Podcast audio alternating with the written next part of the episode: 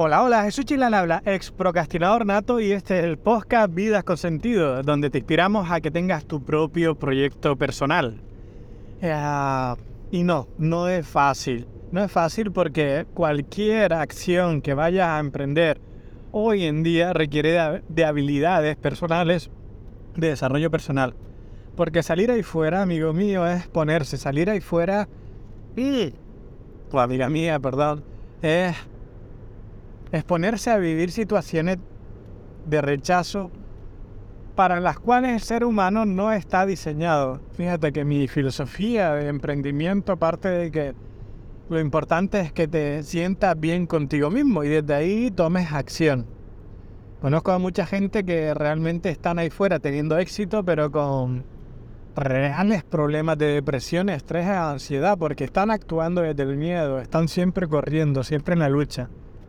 Pero el objetivo es aquí que tengas un emprendimiento en el cual te sientas cómodo, feliz y puedas disfrutar, disfrutar del proceso. Y para eso, para eso tienes que tener herramientas como soltar, dejar ir y rendirte a la vida y hacer las cosas sin esperar nada a cambio. Y ese es el motivo por el cual grabo este podcast.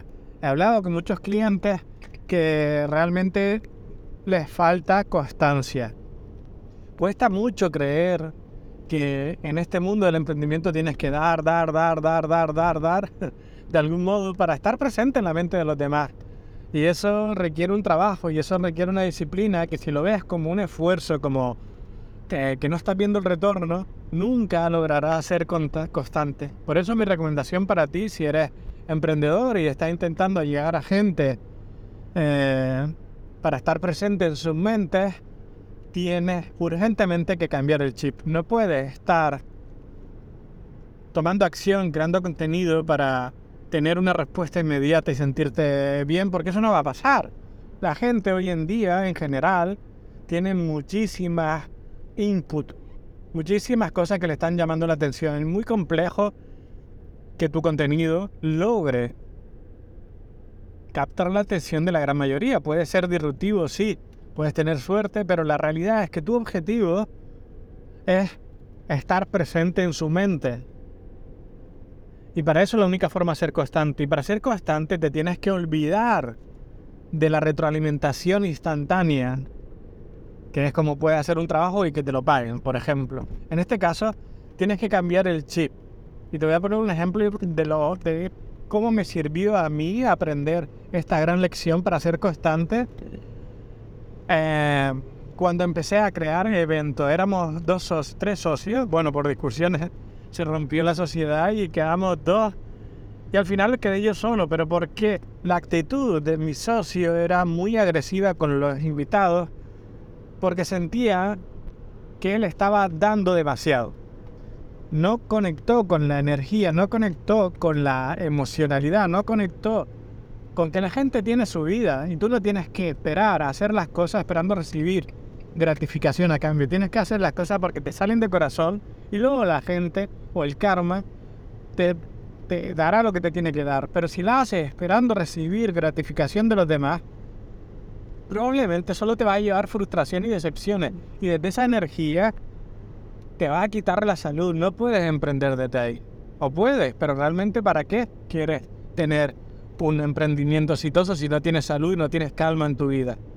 Creo que lo que a mí me funcionó y por eso pude llevarla hasta donde, hasta donde llegó ese evento fue ese, ok, esto lo estoy haciendo por mí, porque creo en el proyecto, porque creo que funciona, porque creo que el mundo lo necesita y punto, no, no espero recibir nada a cambio. Luego vienen las gratificaciones, sí, pero cuando lo haces desde esta actitud.